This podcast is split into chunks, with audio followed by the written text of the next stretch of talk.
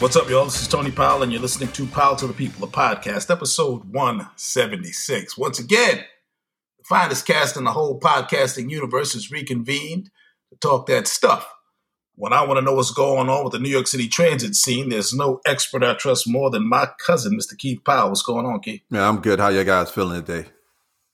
And when I want to talk local TV news, there's no expert I trust more than my favorite director, my brother, Mr. Mark Powell's in the house. What's going on, Mark? What's up, fam? What's up, world? And when I want to talk New York City real estate, there's nobody I trust more than the man I call Mr. Eddie Kane Jr. The world knows him as Derek Powell. I call him my cousin. What's going on, DP? Everything is good. Always good to be in the cipher with the cats. How you guys doing? I'm fine. Did I did I wake you? I'm sorry because uh, you know I was introducing everybody else. They're right on time, and I introduced you and it's you know five, six, seven, eight. You nah, I'm, I'm, I'm right here. Y'all can't hear me. What are you talking about? no, no, no. Good, man. Make it, make it. I'm good, man. I mean, I don't need all this drama this early in the day, man. Let's get the show started. Okay, well, we, well, we that's what we try to do. Just want to make sure we're, we're all on point here. So uh, oh, you know, it's uh this is the this is the day after uh the playoff frenzy. We had the uh, NFC and the AFC championship games this past week, and and I want to take this time to apologize for jumping the gun, for being a little premature and crowning Patrick Mahomes as the as the goat. Uh, last week, I saw what was an incredible display of quarterback play by Patrick Mahomes and Josh Allen and, and an epic divisional game between the Chiefs and the Bills.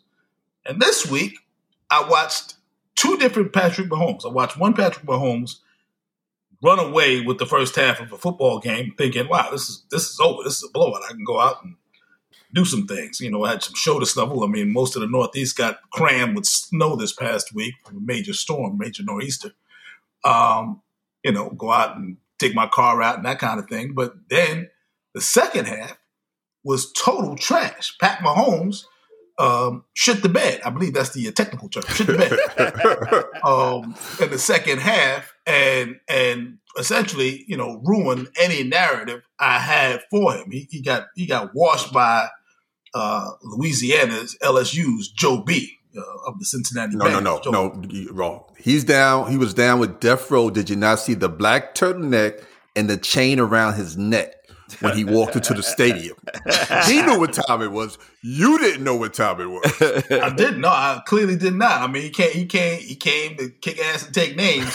So, so uh, I am apologizing to our listeners. I'm apologizing to y'all because I you know, I called my brother out last week for for hating on Pat Mahomes, and now I'm sitting here eating crow. So if somebody wouldn't mind, pass me the Durkees, uh, Frank's Red Hot, uh, so I can so I can get this crow down. Uh, but it's yeah, it, it, it, was an amazing, amazing uh, tale of two two cities. And then uh, I watched the second game where uh, the San Francisco 49ers were, was was taking it to the Los Angeles Rams, and it looked like you know, they were on their way to the Super Bowl for a, I guess, rematch, San Francisco and the Bengals, until uh, Jimmy Garoppolo garopped, uh, you know.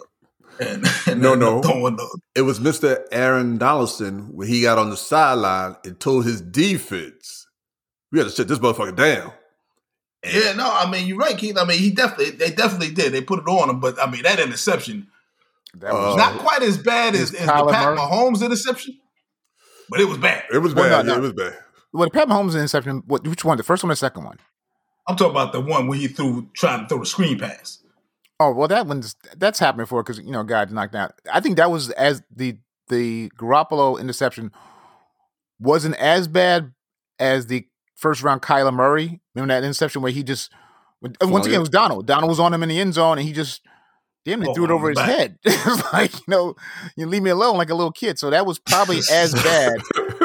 but uh, but I guess it wasn't it was as bad because of the time, you know, it was it was fourth quarter's winning time, you know, versus what Kyler did in the first round. But you know, eh, he's he's just an all right quarterback. He's what Kirk Cousins would be if he ever, Kirk Cousins ever get, you know, past a, a a round of playoffs. He's just okay. He's, he can't take you there. He can't he can't bring you all the way there, but he can, he can get you to the to the dance. But you may leave with somebody else. Okay, that's that's a fair assessment. Uh, you definitely uh, leaving with somebody else after this. So so that's where we are in in terms of NFL playoffs. You know, it's been exciting. I mean, I have to I have to say that that this round, uh, this year's NFL playoffs has probably probably been collectively as a group. I think there's maybe like one game that was kind of a blowout, but the the majority of, of the games. Well, past the first week, the first week was right. horrible. The wild card weekend was horrible, but then after that, it was after that. Epic. Yeah, I mean, I mean, yeah, gosh. every single game was epic, and and and uh, it showed the NFL in its best light. Now we're seeing the NFL in its worst light. At the end true of the light. season, mm-hmm. true light. Uh, at the end of the season, there were, I believe, eight vacancies, eight coaching vacancies, uh, seven or eight seven, coaching seven. vacancies, seven coaching vacancies.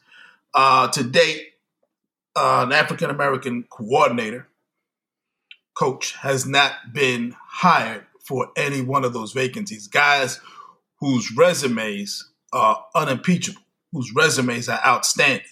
Uh, we're talking about Byron Leftwich, who is the offensive coordinator for the Tampa Bay Buccaneers, a guy who Tom Brady said he learned from.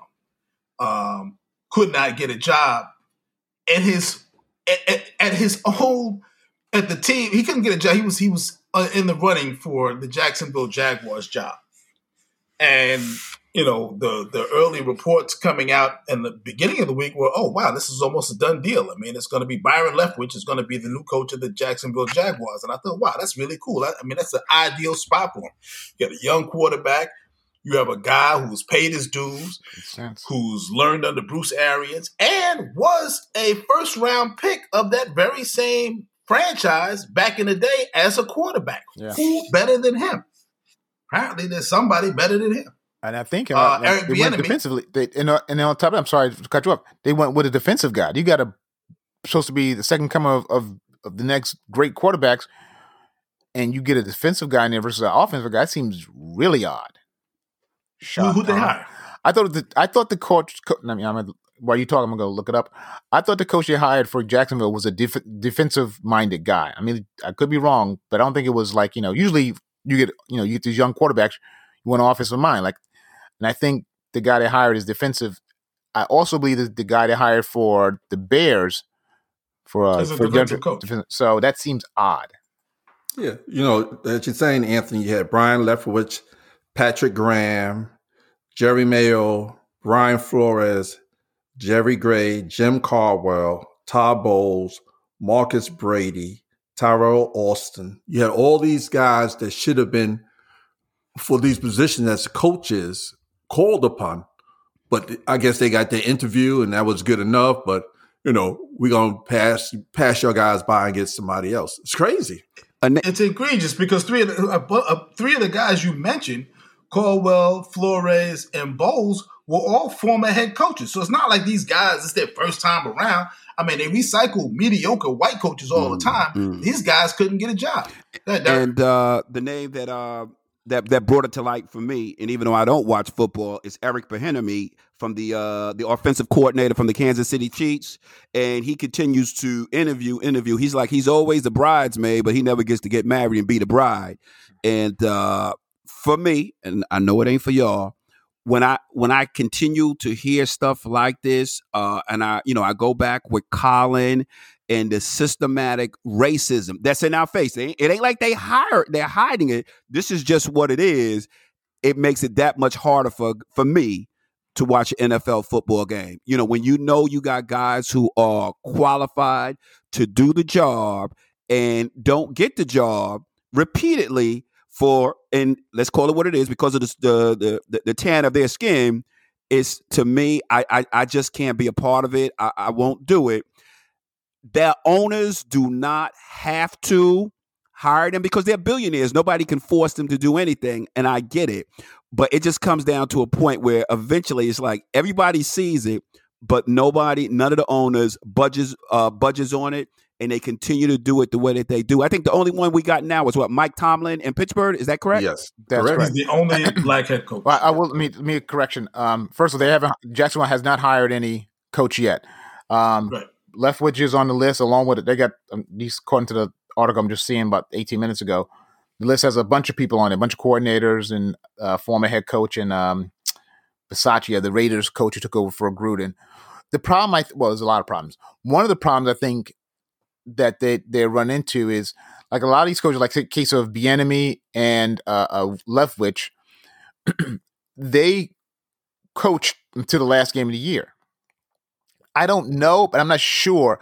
I don't think you can interview a coach while he's uh while your season's still going.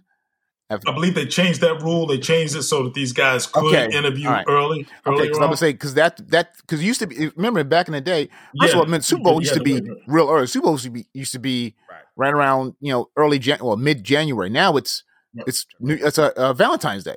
So, and I think some of these coaches are sort of like same thing like the college programs.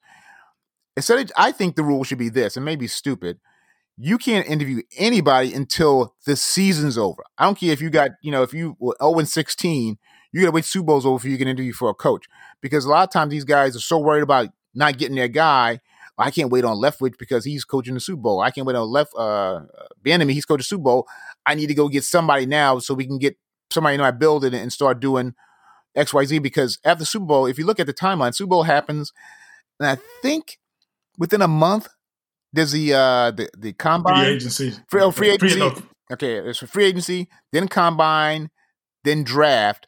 So these guys looking at me, I can't waste, you know, remember these coaches, I can't waste two weeks or I can't waste a month waiting on coach X. I gotta go get this coach. And that's a disservice. That's why I say you just wait the end of the year, then we just open up. Listen, you go at that point, year's over, then you can hire anybody because these coaches, these jobs that everybody wants, they're in my opinion, horrible jobs. These guys live like that's one of the reasons why uh what's the boy's name? Sean Payton left.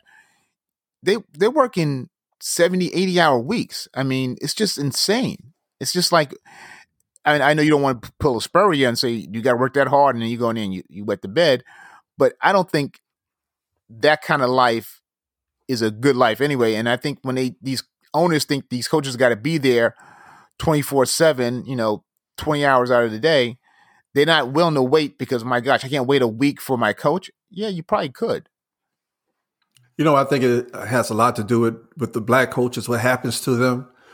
They inherit teams that are so bad when they first get there, and with a football team, it takes time to build. You know, to get a real good team, and and the record doesn't represent what they are putting out there to these owners. You know, they want to. We got to win now but look what we got.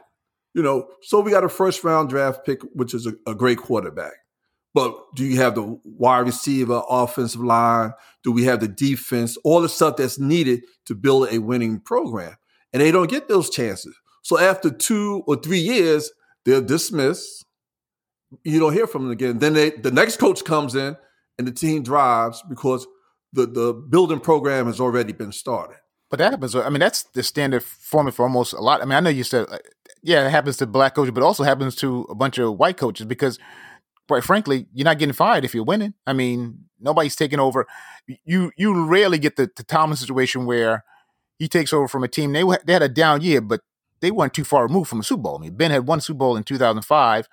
Tomlin comes in in seven. Yeah, 2007. He won. It was like a, it was like, it was like a, oh, a, mediocre year, but they, they had the thing set up. They had, you know, that super defense, as young quarterback. Yeah, but you don't. Kyle retired. You know, he that was. I know, but I'm saying, but that's a rarity that you even get that situation. Most of these guys take over a bad situation. I mean, when Dungy went to Tampa, Tampa was nothing. I mean, they were horrible. And he um, turned when, it around. He turned when uh, Denny Green, when he was uh, uh when Minnesota, cool. they were bad. He turned them around. And at, at, a certain point, you know, it happens with a lot of coaches. It hasn't happened in New England quite yet, but they stop hearing your voice. But I think that's a, f- a function of coaches. Period. You on a crappy team, you know, you, you job open up because guys are bad. Your teams are bad. I mean, well, Bengals. I mean, uh, what's that boy's name? Who's Oh my god, I forgot the former bingo, bingo coach who was there for like 15 years, never won a playoff oh, game. Oh, I know you're talking about Marvin, Marvin Lewis. Marvin yeah. Lewis, yeah, he should yeah. stay forever. He he was there for he was you know because one thing because the Bengals are he cheap. Had, he had the blackmail photos. That's why he was there. For he, was, well, he, he, had the, he, had the, good fun, uh, good fortune of working for an owner who was super cheap. So this guy was not about to pay somebody not to work. Like some like some teams are like, listen, I'll pay you not to be here because I want to go with the next. I think uh, well, Dallas has done that before. Uh, San Diego's doing it now because they fired the coach uh, Vance Joseph, and I think um, he's getting. Well, you mean, uh, not, you mean for, for the D, D, uh, he was the interim coach. No, mean, uh, when, when, Vance Joseph, uh, he was a coach. Man, he was a coach before they. Uh, Denver, you mean? You mean Denver? Because Vance Joseph was Denver. I thought he was San Diego. The, no, no, it's uh, the other. Well, I don't want to say the other black guy. Yeah, because he was That's there like, like you could say it. Years, say it. Three years, three years, and they fired him. Was, they brought in black guy. guy. But like I said, that like most co- owners are not willing to pay somebody not to not to coach my team. I, I pay you, I'm gonna, you know, you're gonna coach it the whole way through. So. Yeah. But I look at the, you know, my, my example I look at is the guy from my um, the Dolphins, um, Brian Flores. He got hosed. He he turned that team around. He got them win. I think they went like seven and two. They last eight games, or something like that. Yeah, some crazy name. But then he gets fired. I, I, that's puzzling.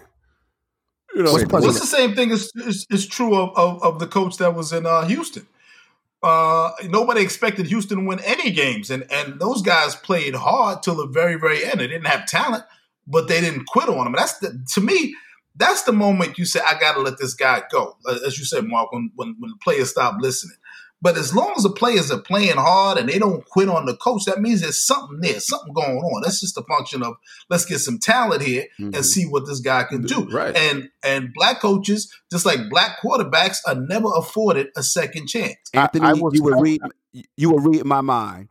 The way they're doing these coaches, I was getting ready to bring up that same point, is the way they used to do black quarterbacks. When these guys come into the league, you know, they've been playing quarterback forever automatically, you know, you're going to put them at wide receiver, you know, you're going to put them as a quarterback, you know, because they thought that we could not think the game from that position. And that's what it was. So now you're putting, you know, you you got, you know, black quarterbacks, they're thriving. We show that we can do that.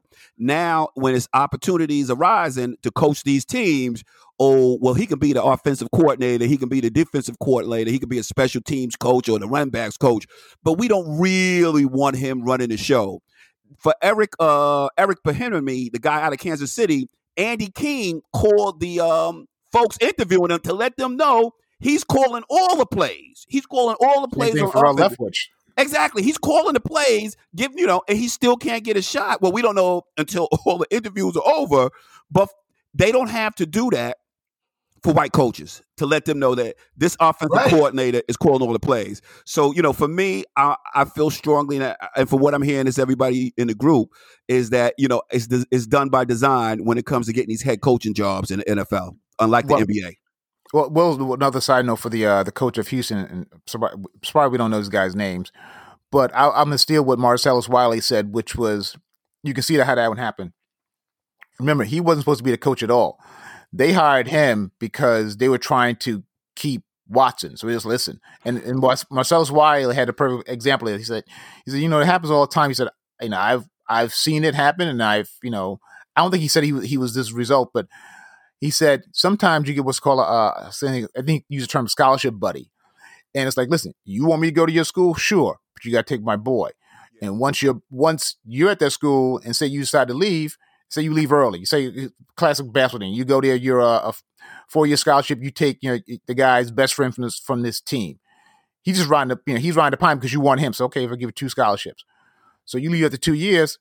Well, your boy, guess what? He suddenly his scholarship is gone. So it's like you were here only because I wanted him. Right. Um, so that's why I think that guy was hired with the hopes of keeping Watson, trying to appease Watson. And once Watson said, you know, I still want out, they're like, well, and if you still want out, why do, why do I got this guy here? I brought him here to keep you. So if you're going to leave anyway, then he's got to go. So no matter how of good of a job he did, that's the unfortunate circumstance. And, he, and everybody kind of knew that too. Like, listen, and I remember, uh, and I don't like this guy. I think he's an arrogant guy, but he's a great coach. Harbaugh pretty much said that. Uh, John said, listen, basically he said to him, don't hire him just to appease Watson. Hire him because he's a good coach. He's a damn good coach. You're gonna take, you know, I'm gonna, you know, essentially like release him. But if you take my guy, don't screw him over. Don't just try to, you know, okey doke him because you're trying to, you know, satisfy some rule. You're trying to keep Watson.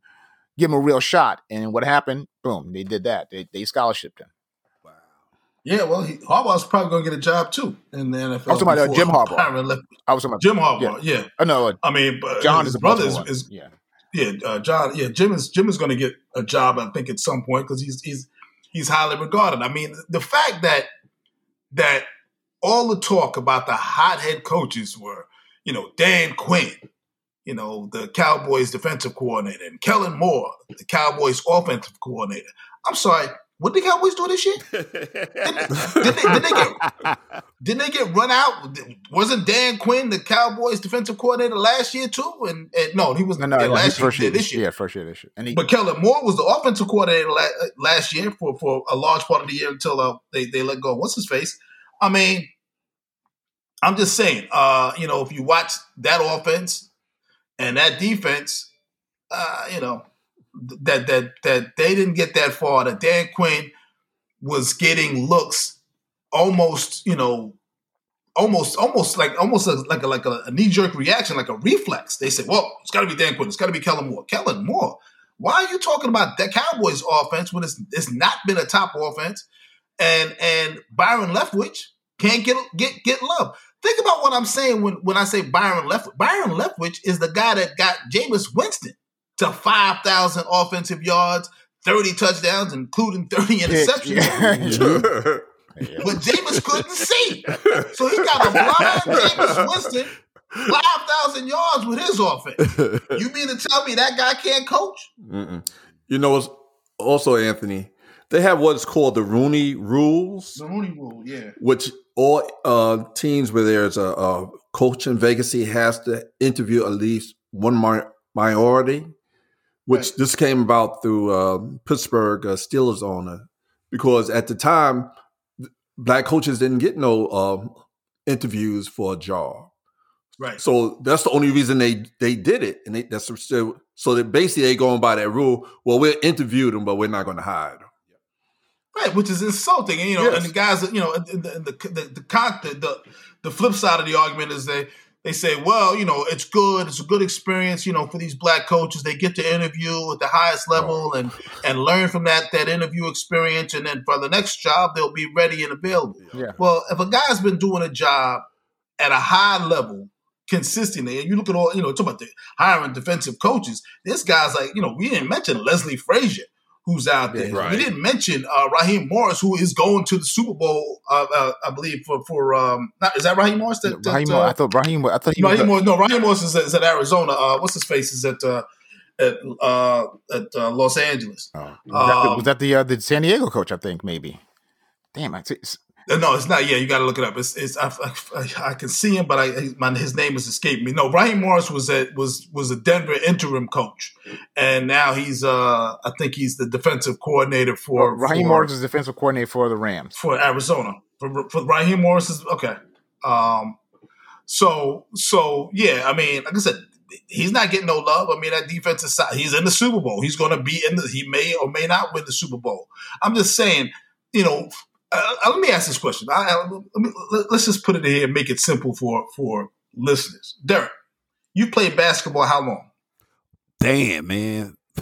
40 years. Easy. Easy 40 years. Forty years. Okay, so let's just yeah, 40 years. From the time you're a child to to Yeah. okay, forty years is solid. 10 number. to, yeah, from 10 to 50. do you think do you think you understand the game of basketball Yes. Mark do you think you understand the game of basketball you Yeah. still play uh, Yeah. on the weekends Yeah, yeah. okay okay Grew up in the house. Yeah. keith Yes, I do. do you any of you think that you understand it well enough to say coach uh eight to ten year olds Sure, Yeah. I have done that. I had a championship team. And remember, Oh, okay. and remember, I was an assistant coach with your dad for one season.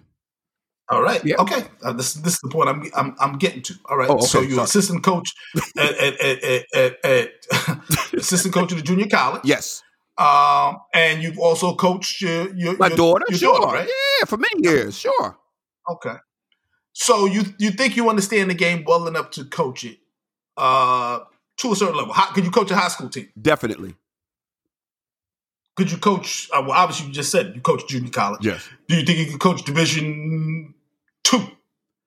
Probably not yet, but I can definitely coach Division Three. There's no doubt in my mind.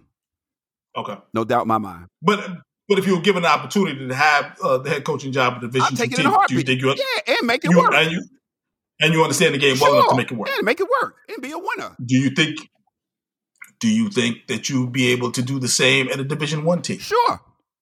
You give me the talent. makes Say it again. Well, I was about to ask you what makes you say that. Oh, easy. For one, I played Division One basketball, so I played for four years. Um, I know the way the game is played. I know the defense is what's going to win games. You got a defense, you got to rebound that basketball, and you got to make your free throws and your layups. I will always be competitive if I can get the, my team to respond to that. I know what it takes to make Could you- team to respond. Go. Could you could you could you do the X's and O's on the chalkboard? Could you draw it In up? Could you draw up the plays? in? Shit, That's how I grew up. Okay. Goddamn plays don't. The- I got a clipboard in my crib right now. Sure, I can. Okay. That's my point. Oh. You have a league in the NFL that is 75% black. Easy. which means that these young boys have been playing football from Pee Wee League Mm-hmm. to Pop Warner to junior high school to high school to Division One college. In most cases, majority of cases, I would say over ninety five percent of the cases, Division One uh, college, and in the NFL, highest level of the game they played. Average time in the NFL is four years. So at least four years of professional experience in locker rooms, in meeting rooms, watching film, doing film study from the time, uh, not necessarily film study from the time they're kids, but certainly in the latter part of their lives. So some of these guys decide after they've played the game all these years, they want to coach the game.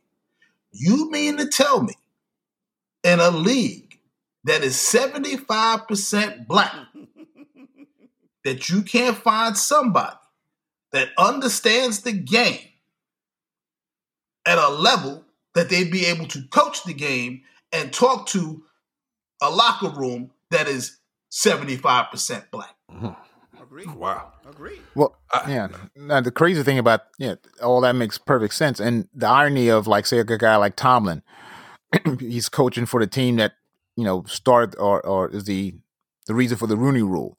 When they hired Tomlin, they were essentially uh, exercising the Rooney Rule. I mean, Cowher retires, you got to op- open up a search, so you got to hire a minority. You know, you got you got to interview at least one minority candidate. And what they said was, I mean, I, at the time, I mean, now I know the story, but at the time I didn't know who Tomlin was. He was, I know he now I know the story. He was, uh, he was on, he was on Gruden's staff in Tampa. Then he went to uh, Minnesota. I think Denny was there still, but he was. The, yeah, he was with Denny for a hot Yeah, minute. And, I, and I don't. I'm not sure if he was the defensive coordinator or if he was the secondary. I think he might have been defensive coordinator, but he's only there a year. And what they said was, so you know, we, we you know we have the Rooney Rule. We have to interview at least kind of. He, he's one of the names that got popped up, so we interviewed him, and they had other people that they planned to interview. But what they said was, he blew them away. He just blew them away. So they were like, well, why are we going to interview person X Y Z? This is the guy. And what Gruden, which is funny now, you hear these stories about what Gruden said. But what Gruden used to do when he was down there uh, in Tampa was he would let certain, like the time I think uh, Tomlin was uh, probably defensive backs coach or something like secondary coach, what they call him. But he would let them run meetings on occasion. Listen, hey, you know, you're gonna you want to be a coach, you got to run these, you got to you got to learn how to do this. So he would let those guys, let his coaches run meetings. So that little, you know, in Tampa, he's running meetings. He gets the uh, defensive coordinator for uh, uh, uh, Minnesota, and he goes to the gets interviewed for the Rooney rule, uh, interview because of the Rooney Rule for the Steelers, and blows them away. That's the point. You don't know who you're going to get if you only think, well, he can't be or he wasn't a coordinator. I mean, he was on a coordinator for a year. If you interview, you yeah, you may interview Leftwich and and and Bieniemy and and Leslie Frazier and, and some other defensive back, uh, Ken Norton's. I think he's a coach. Gosh, I forgot what team he's at. he's a de- he's defensive coordinator for uh, for for uh, Seattle. Seattle. Yeah, you may interview all these guys, and- or you know the the Mike, Ron Rivera's, or and then be like, oh, this, I thought this guy was good, but he's horrible. But at least give him the chance. You have to go in there with, oh my, listen, I got my list. I mean, we've all done it. I I think you know, I think I want this, you know, say car or whatever. And you may get there, go, oh wow, I didn't realize this was here. This is I'd rather have this. This makes more sense. If you go in with that mindset that you could be blown away by somebody's presentation, then you get a Tomlin. But if you go in with, okay, I'm interviewing you because I have to, I'm just waiting for the next guy behind you get out of my office, then then you get years of mediocrity or or poor teams like Jacksonville's about to have. Mm-hmm. If um, um, I mean, you know, they may not have, but we don't, we don't know. I mean, they they they shown so far when they hired that piece of crap Urban Meyer that they are making horrible decisions. I'll give you a perfect example. Deion Sanders never coached uh, any level of pro, but he goes to Jackson State. In his first year, they win the championship.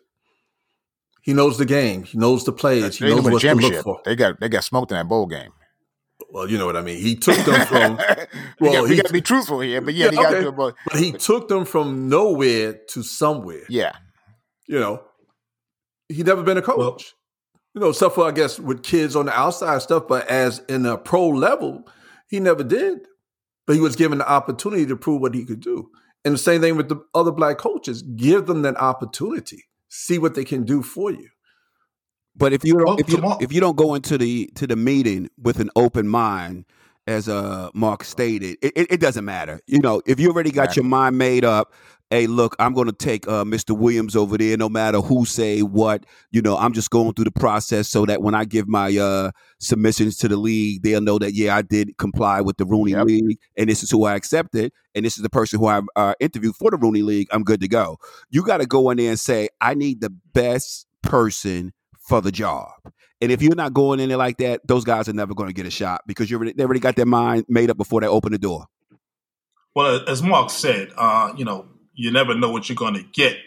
I guess that's what life is for a bunch of chocolates. Uh, that's just the reality of, of where we are. I mean, it really is. I mean, you know, you uh, you know, there's no there's no second choice. There's no second opportunities. I mean, I, you know, I know uh, we constantly talk about Colin Kaepernick, and and I'm watching and I'm looking at the league, and I'm I watched Jimmy Garoppolo yesterday, where they did everything they could to not let Jimmy Garoppolo throw the ball, and I, I had this thought this morning. I said, you know what? They they traded up last year to get into the top five to draft Trey Lance. What is Trey Lance? He's a large, mobile, cannon armed, fast running black quarterback. Seems familiar to me. Doesn't seem familiar to you? The, yeah. the, San Francisco team line. would want would would want to yeah would want to have another fast running, mobile, rocket armed black quarterback. They already had one. Mm-hmm. They already had one.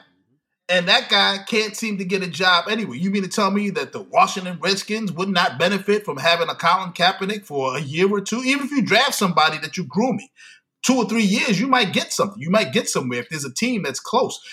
They don't even bring this guy in just to say, "Hey, listen, man, you know, come on, we can cut you, but just come on in. Let's see what you got. If you still got it, eh, he would gladly do it. I mean, you know, I, am well, I'm super. I'm, I'm, not. I don't mean to talk to you, talk for you, Mr. Kaepernick, but uh, I, I, would think that if the opportunity was legitimate and real, um, he would do it. But but black quarterbacks don't get that second shot.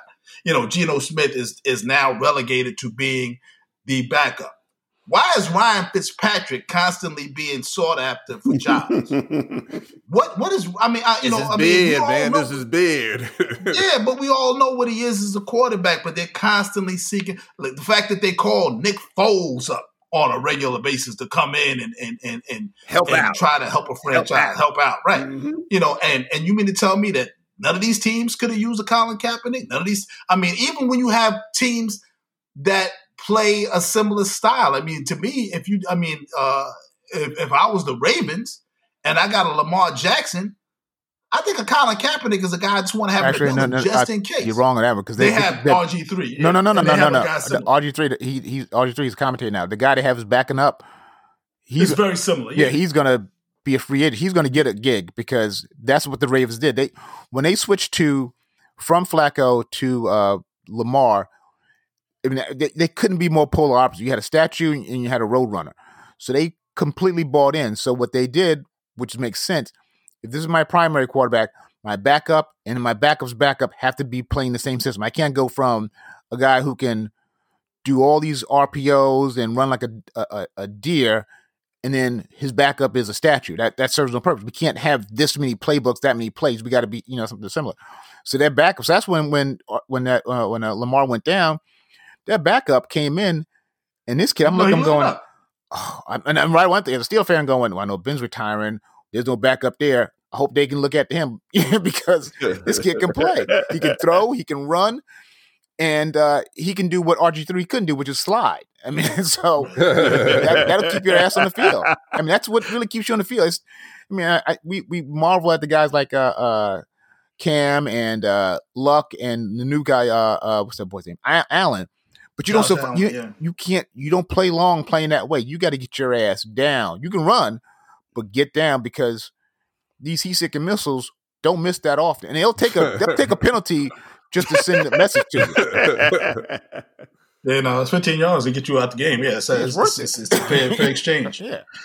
You know, uh, yeah, it, it it it is sad, and I I, I really do say. I mean, I I, I want to repeat it again. You know, the NFL um, has has really dropped the ball. Don't show me any more in racism uh, stickers on the back of no helmets or or any of that nonsense. Don't be playing the national black anthem at any of these games or any of that nonsense when you're not really putting into practice what you're trying to sell. That's a marketing ploy, but it's not. It's not a philosophy. Then that's the yeah, And- that's a marketing ploy. But the problem is with the NFL, unlike the NBA, is they can't afford as a league to essentially shut it down.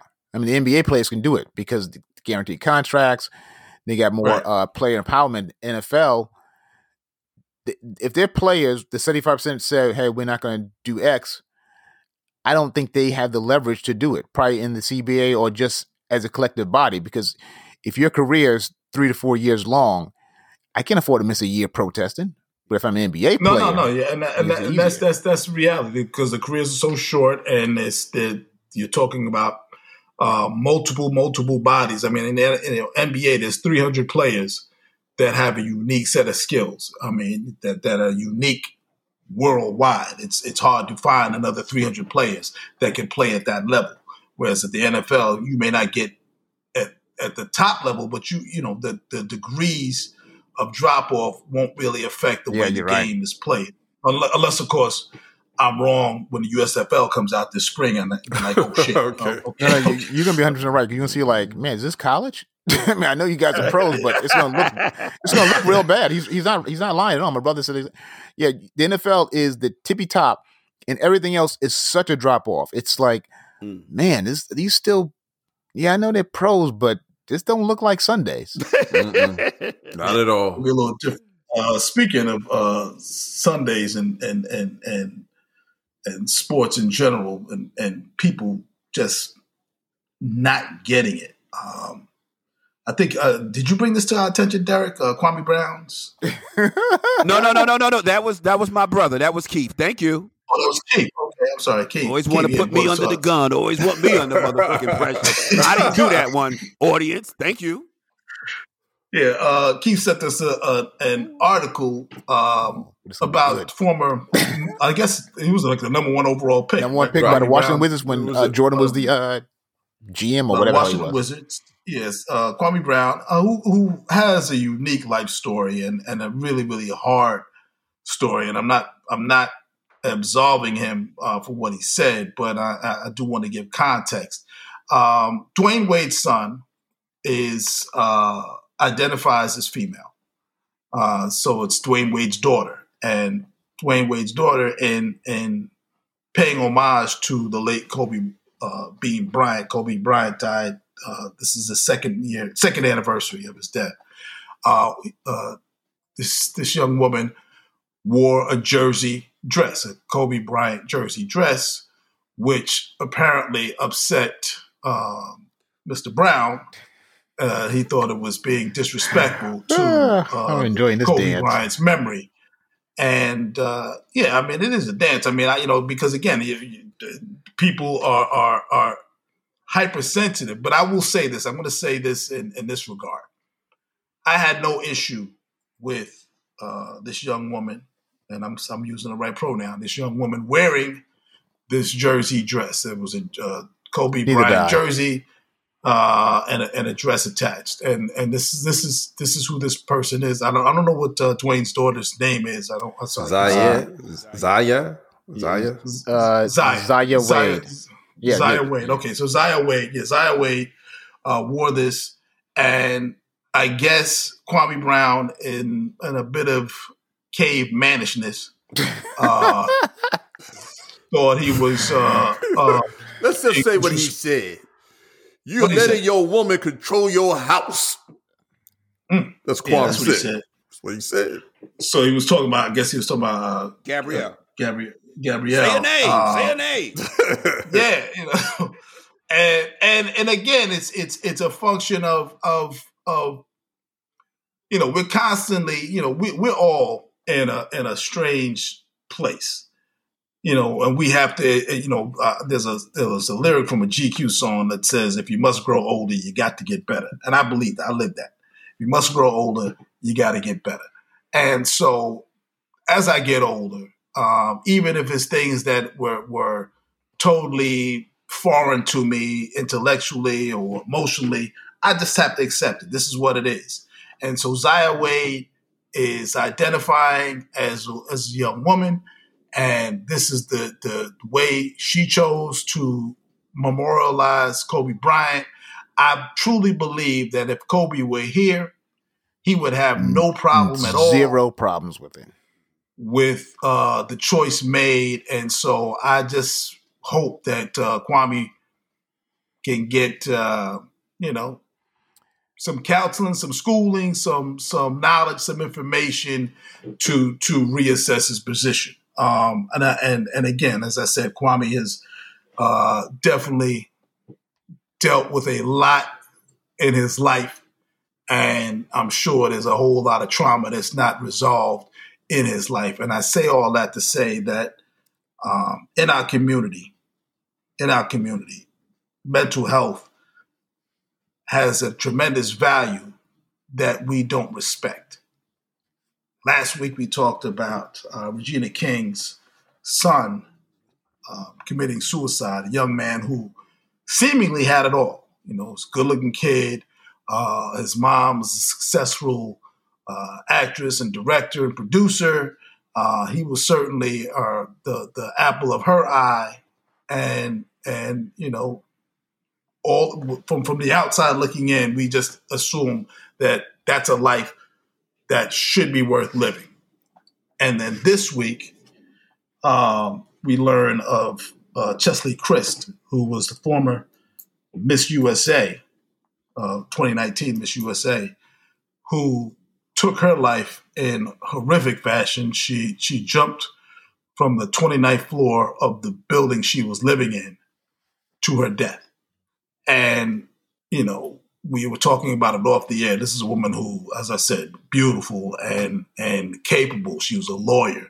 Um, from from from the outside looking in, she had it going on, and you would certainly think, well, wow, that's a life worth living. Why would what what what could drive somebody to that? And again, I just say that uh, you know, mental health in America is is greatly neglected, and it seems as though these two things happening back to back in this fashion, and there's other stories that we're hearing about. Um, uh, uh, Congressman Raskin and, and uh, Democrat from I forget where he's from lost his child uh, just last uh, I guess it was last winter, last fall, to suicide. It's happening at a, a tremendous clip, and and and I'm not sure what's driving it. Whether it's the function of us of us being more aware of it, or whether there's something else driving it. But uh, I just want to get you guys' thoughts. So, uh, per- Keith. Oh, sorry. Okay. Personally, what I and this is Derek for the uh, studio audience. What what I think uh, happens a lot now is with social media, with television, with cable, with all their resources. Uh, these, you know, a lot of folks tend to really consider and believe what it is sometimes that people are saying about them, uh, where their lives are being micromanaged in every you know movement of their day, where somebody's watching them and they're doing this, they're doing that, and we're watching this. And when we were growing up, if somebody didn't actually see it or you had to get on the telephone and call somebody about it, it wasn't like news that like like it, it went viral. It went viral. It went viral. that's major and that's a lot, a lot of pressure. When we got bullied, you got bullied in person. So if you was getting bullied from nine to three in school, you got home, it was over. You could get bullied from nine to three at school, and then when you get home and you get on your computer, you getting bullied again. It's like a never-ending battle or cycle. Point, right? Think about it. It's like they never they don't get a break because you know I was thinking about this today because I'm like this lady is a beautiful lady. She had the world in the palm of her hands. And then when you look at the note saying that um, it was something about I, I hope you, you, you stay in peace or find peace or something like that. And I'm like, what what was going on that we didn't see? Because they don't never get a break. First, it was the paparazzi. And then with the paparazzi, you can go in, you know, you didn't have all the computer access. But now with this access, it just doesn't stop. When you are a celebrity, you are in the limelight, you're just imagine, and we were talking about uh Zaire Wade.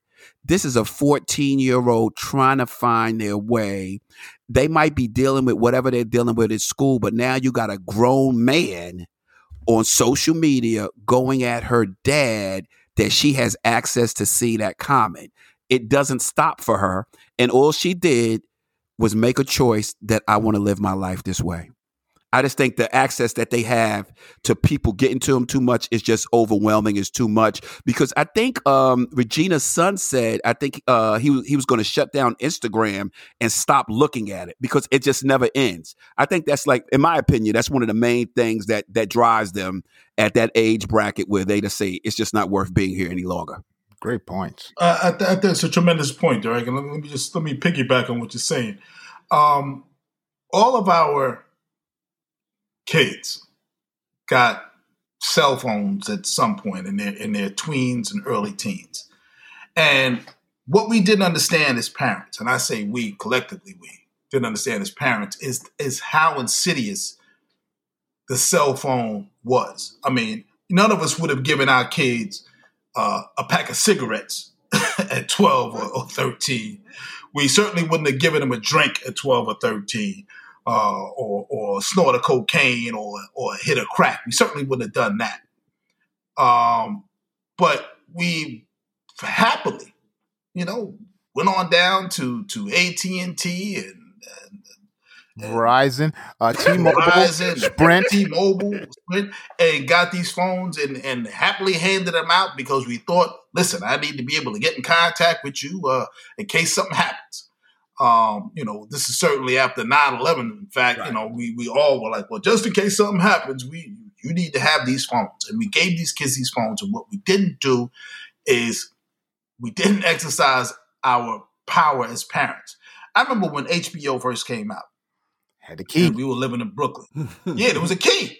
There was a key. There was a cable box, little yeah, tiny yeah, yeah. cable box. And on the cable box, yep. there was a key that could lock the cable box if the parents didn't want the kids to be watching it when they wasn't there. Yeah, and, and a quick little side note: I wish our parents would have taken that key when they left us, left me with so I have to watch The Exorcist. That's a side note, just letting you know. Yeah, no, but that's my whole point. That's that you make you're, you're about to, you just opened up where I'm going with this. Um, without that key, without locking the access. Think about what a kid had that you did, and I, am I'm, I'm so glad you said it that way, Derek. You know, the idea of being bullied from nine to three. great point, um, man. But but it could all you know even that bullying. You you have an older brother. That bullying could have been mitigated um, if if if you needed to. Right. So you know, it, it could have been stopped. It could have been shut down because it's, it's, it's it's person to person. That means you can bring somebody in and stop all that noise and not have to worry about it no more, and the bullying ends. But on the internet, you know, these are people who don't even know you, who are just taking, who almost like a, in a in a in a, in a uh, relay race, just taking the baton and running further with it nonstop. Uh, I never mentioned this before, but I'll mention it now. Um, when I first got into radio you know, I came in on, in the radio under some, you know, controversial uh, circumstances, and every day for the first year and some change, uh, there was constant, constant. I mean, like horrible things said about me and what they would do to me and what they would do to my family and the whole nine yards. I mean, this is on a daily basis. Mm. And you know, it almost be, you know, but you know, for me, I guess my mindset is one that I said, you know what, I I know it's there. I don't have to read it, and so you move on. Um, but this is a nonstop thing. So getting back to these phones, when a kid gets a phone at twelve or thirteen, and we don't, you know, uh, take the the the the key, so to speak, those kids have access to everything. My own son told me about seeing a snuff film. Wow. On the internet, on the dark web. I, didn't, I, you know, I didn't learn about this until years later. He said, "Yeah, I was traumatized by it."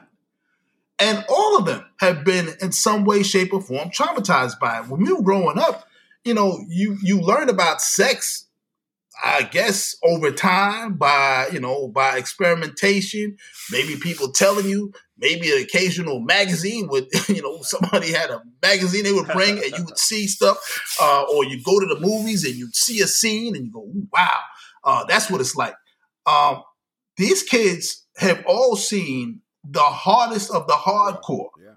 of of of porn and and and and, and on their phones. How dare you besmirch my nephew like that? Come on. they have seen it all. You know what they what they have been exposed to as kids. This generation is is we can't even begin to imagine. And so I say all that to say that with, with these cell phones, the idea of Instagram, of constantly comparing your life to somebody else's, it's got to be depressing. I'm constantly always trying to measure up to a, a, a, an ideal that you can't possibly measure up to. Again, as you said, growing up as kids, what was I comparing myself? I, only people I could compare myself to was the people that was around me. I didn't see any videotape of people say, "Yeah, I'm here eating my fabulous meal at my fabulous place at my fabulous place." I didn't see all of that. Mm-hmm. Even when I talked to kids who had, when I was in prep school, who had those fabulous lives, it was just left up to my imagination. I couldn't see it. Mm-hmm. So in that sense, I was never stunned or or or, or shamed by anything I had or didn't have. I didn't know I was broke until I went to choke. you, you really did underachieve. That's what I told you. I, I didn't realize how bad you had it. You know, that's what I'm saying. So, so, but now these kids every day are confronted with what they don't have, and it's, it's yeah. horrible. You know, Anthony. To follow on that note, you know, we was talking off the air about suicide and how it doesn't have no race or uh, no age limit on whatsoever, because we never know what a person is actually going through or what they are dealing with. Uh, people can smile on your face and you figure they got the greatest life in the world because they have everything And because we look at our lives that we, like you say, we ain't have what they have, and why should they be upset, and why would they take their lives? And I remember a statement by uh, James Paul Getty. At the time, he was one of the richest men in the world. He had everything, but he was truly unhappy, even though he had everything. Mm-hmm. So it starts from inside. The mental capacity of our minds can take us to places that I think I, I said last week that we can't even come out of, or we can't even comprehend or truly understand. And if we feel sometimes if we go to somebody and tell them what we're going through, they're not going to understand. So we dwell on our own understanding, and that just pushes us in a deeper hole. And it just pushes us further to then thoughts, hearing voices, assuming people are talking about us. As Derek said, the internet uh, cell phones, what people are saying, and your mind is racing with this 24 hours a day. You sleep, you wake up, this is on your mind. And you feel that taking your life will just stop all this, but it really doesn't stop it. It stops it for you, but it doesn't stop it for your families and your friends and people who really care and love you. Because now they have to figure out why I didn't see the sign, why she or he didn't tell me. So it leaves a, a hole that can never truly be filled. You know, the, they said the young lady left a note.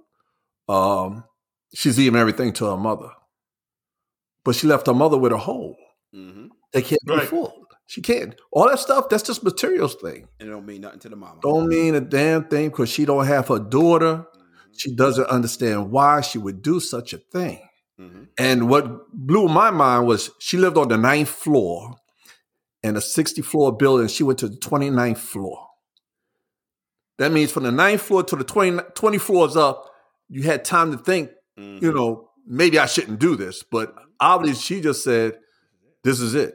You know, her mind was set, or or wherever the pressure they had point. taken wow. her, they took her there, and and she jumped in the, in the area where everybody would see her. That hmm. means she just didn't want to live no more. She just gave up on life, and you know, and you, and you never know why because the answers died with her.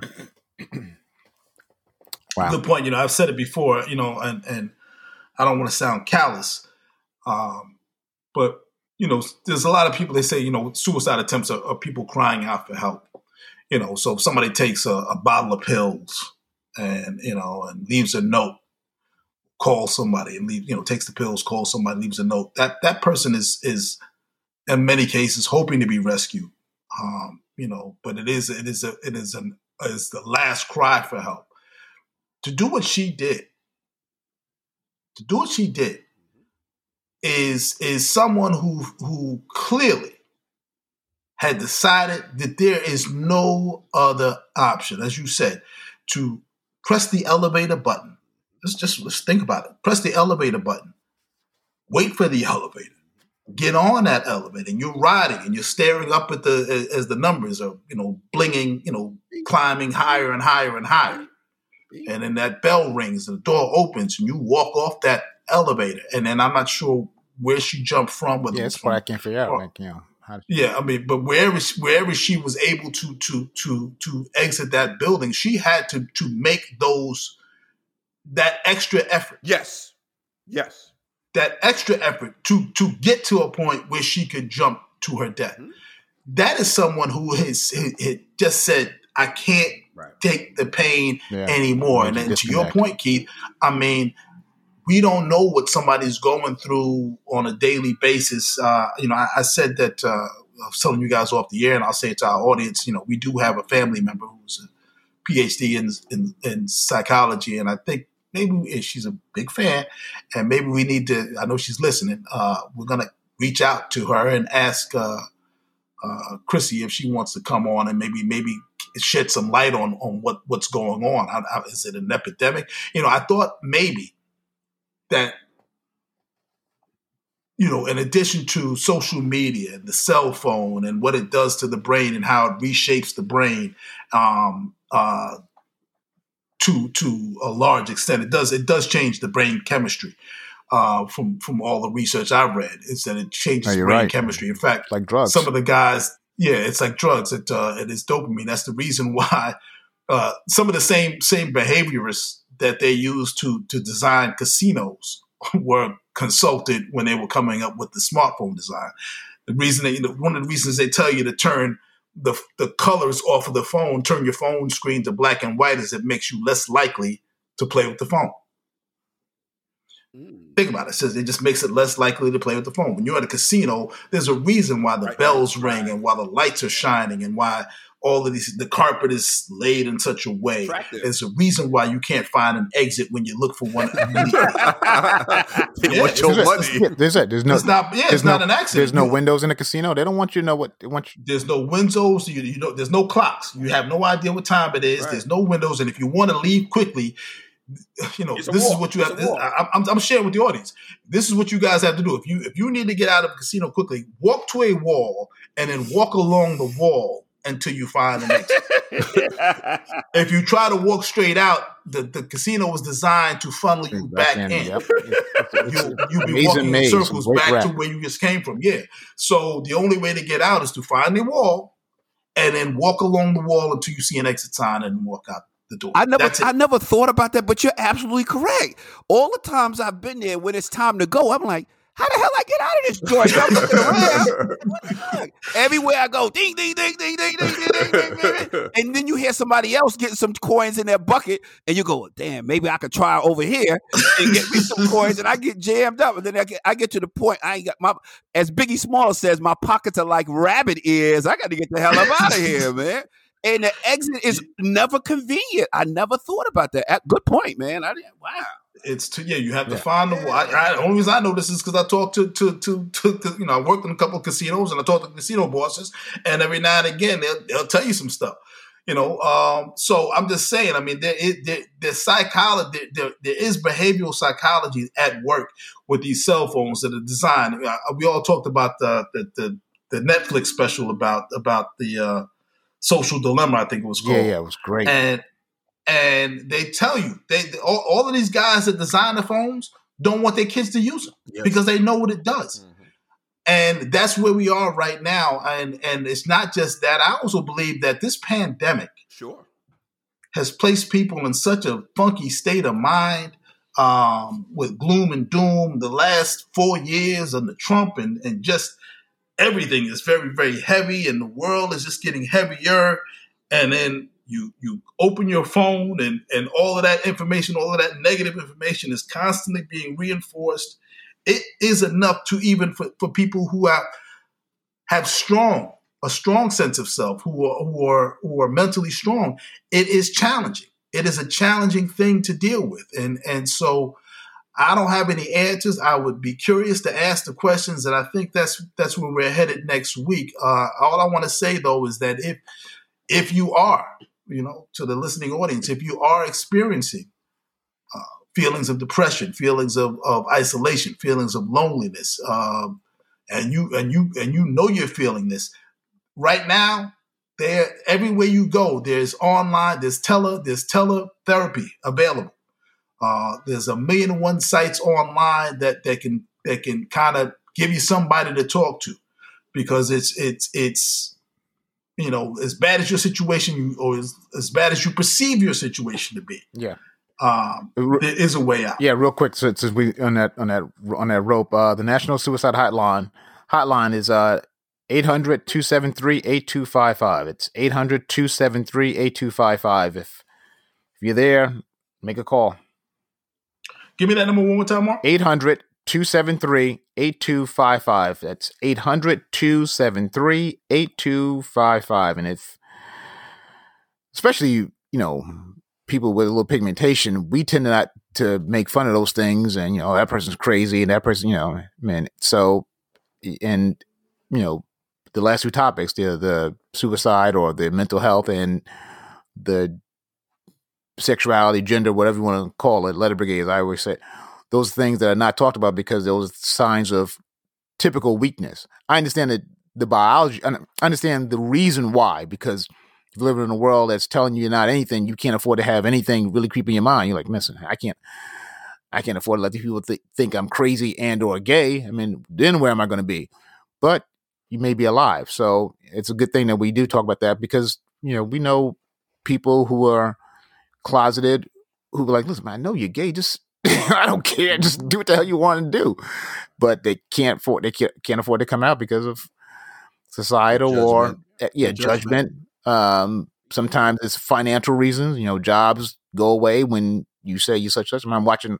I know a little button this up. I mean, we watch sports all the time. There's no way in the world that all these sports leagues, a bunch of heterosexual males playing them. So you know, there's some guys. no, no, the so, yeah, the percentages say no. I mean, it just the odds are. I mean, it's just not logical to think that way. Yeah, but we, but, right. but you, God forbid, you know, we heard, you know, just I mean, the Michael Sam kiss made everybody uncomfortable, and I'm, you know, there are things I, I, I hate to. I, uh, there are things I can understand intellectually that I can't understand emotionally. Intellectually, I can understand the Michael Sam kiss.